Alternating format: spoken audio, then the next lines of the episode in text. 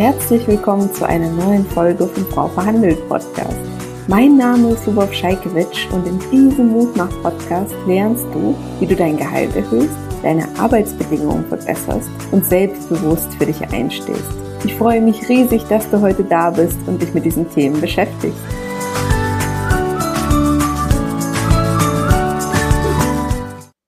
Win-Win-Situationen sind die beste Voraussetzung für eine erfolgreiche Gehaltsverhandlung. In dieser Podcast-Folge erfährst du, wie du sie erschaffen kannst, damit beide Seiten mit einem positiven und guten Gefühl aus dem Gespräch gehen. Es klingt fast zu schön, um wahr zu sein, in der Gehaltsverhandlung eine Situation zu erschaffen, die für beide Seiten Mehrwert generiert. Und genau darum geht's in dieser Podcast-Folge und beim Thema Win-Win-Situation. Es ist möglich, man muss einfach nur ein paar wichtige Faktoren beachten. Denn was häufig Tatsache ist, ist, dass du und dein Gegenüber gerade im Fall von einem Arbeitsverhältnis nicht nur das Gehaltsgespräch miteinander habt, sondern tagtäglich zusammenarbeitet. Und es ist natürlich förderlich und hilfreich, wenn eure Beziehung nicht durch die Gehaltsverhandlung zerstört wird. Viele Frauen fürchten die Gehaltsverhandlung, weil sie Angst haben, als dreist oder unverschämt wahrgenommen zu werden. Sie haben dann häufig die Sorge, dass sich etwas an der Beziehung mit dem Gegenüber verschlechtert. Und das muss nicht sein unter der Voraussetzung, dass wir wirklich empathisch uns ins Gegenüber hineindenken und in der Verhandlung alles so vorbereiten, dass wir eine Win-Win-Situation für beide Parteien schaffen. Doch was konkret ist eine Win-Win-Situation? Eine Win-Win-Situation wird auch als Doppelsieg bezeichnet und das Ziel ist es, dass alle Betroffenen einen Nutzen davon ziehen. Als Verhandlungspartner versucht man deshalb auch die Interessen des Gegenübers ausreichend zu berücksichtigen. Win-Win-Situationen haben auch im Kontext der Mediation, also der Streitschlichtung, eine wichtige Bedeutung.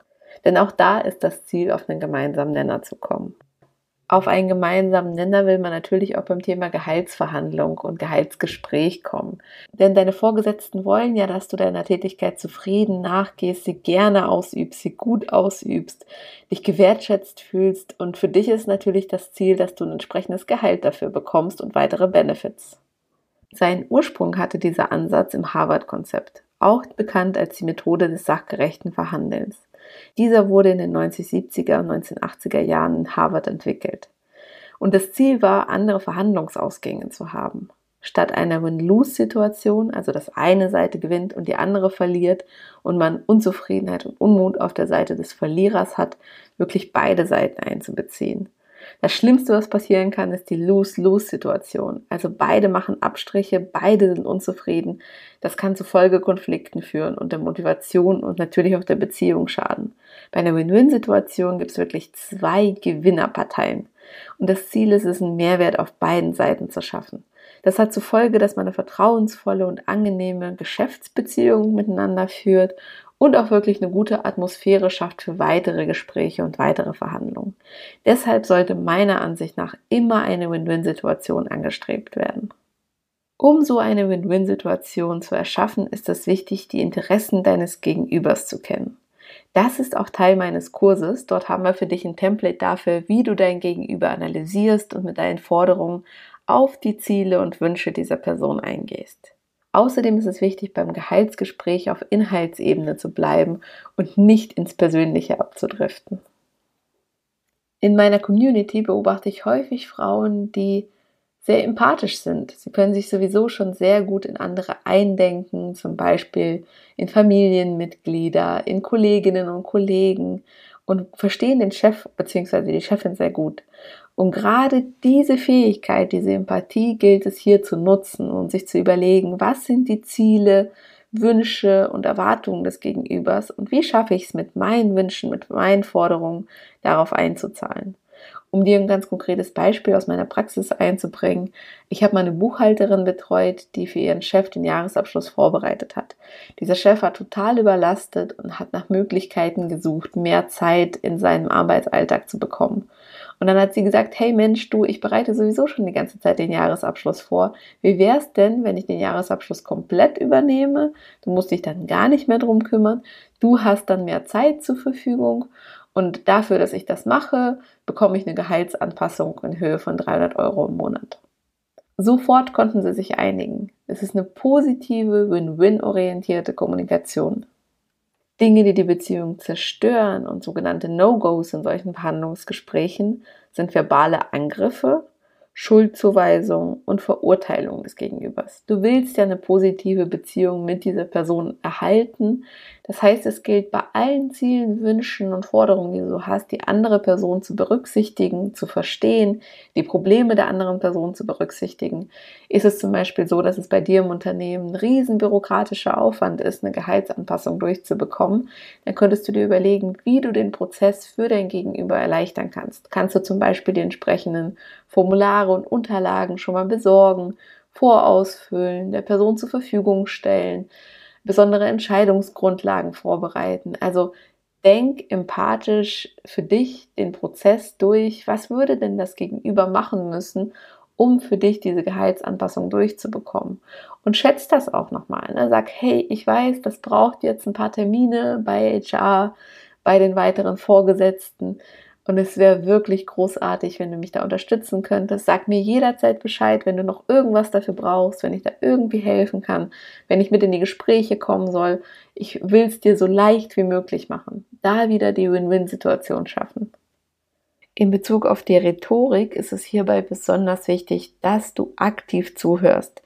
Greif Punkte auf, die dein Gegenüber nennt. Geh drauf ein, lass die Person sich wirklich gehört und gewertschätzt fühlen und überleg gemeinsam mit der Person, wie ihr zu einem gemeinsamen positiven Win-Win-Ergebnis kommt.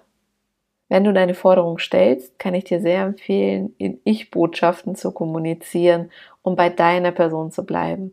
Also zum Beispiel zu sagen, meine Leistung hat dazu geführt, dass wir im Unternehmen x Euro eingespart haben, Prozesse optimiert haben und dafür finde ich eine Gehaltsanpassung angemessen. Gerade Benefits lassen sich besonders leicht in Win-Win-Argumente verpacken.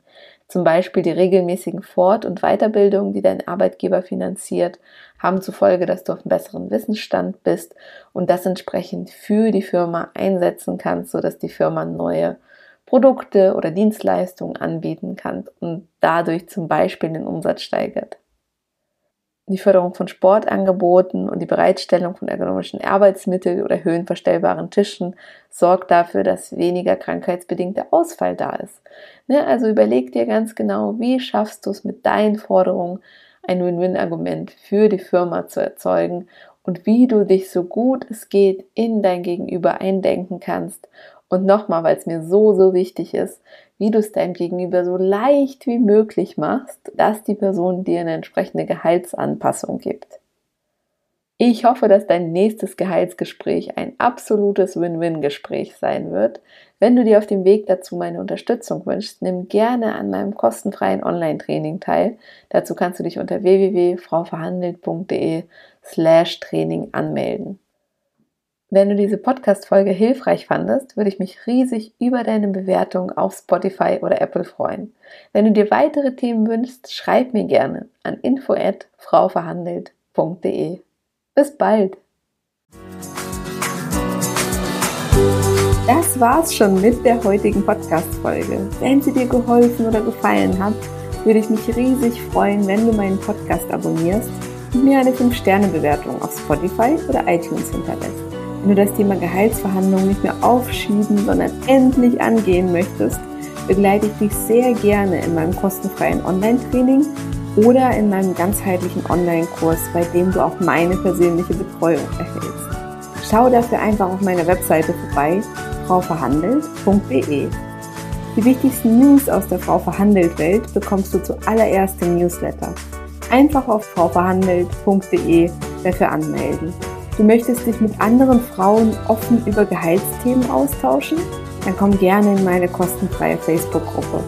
Einfach auf Facebook nach Frau Verhandelt suchen oder in den Show Notes schauen.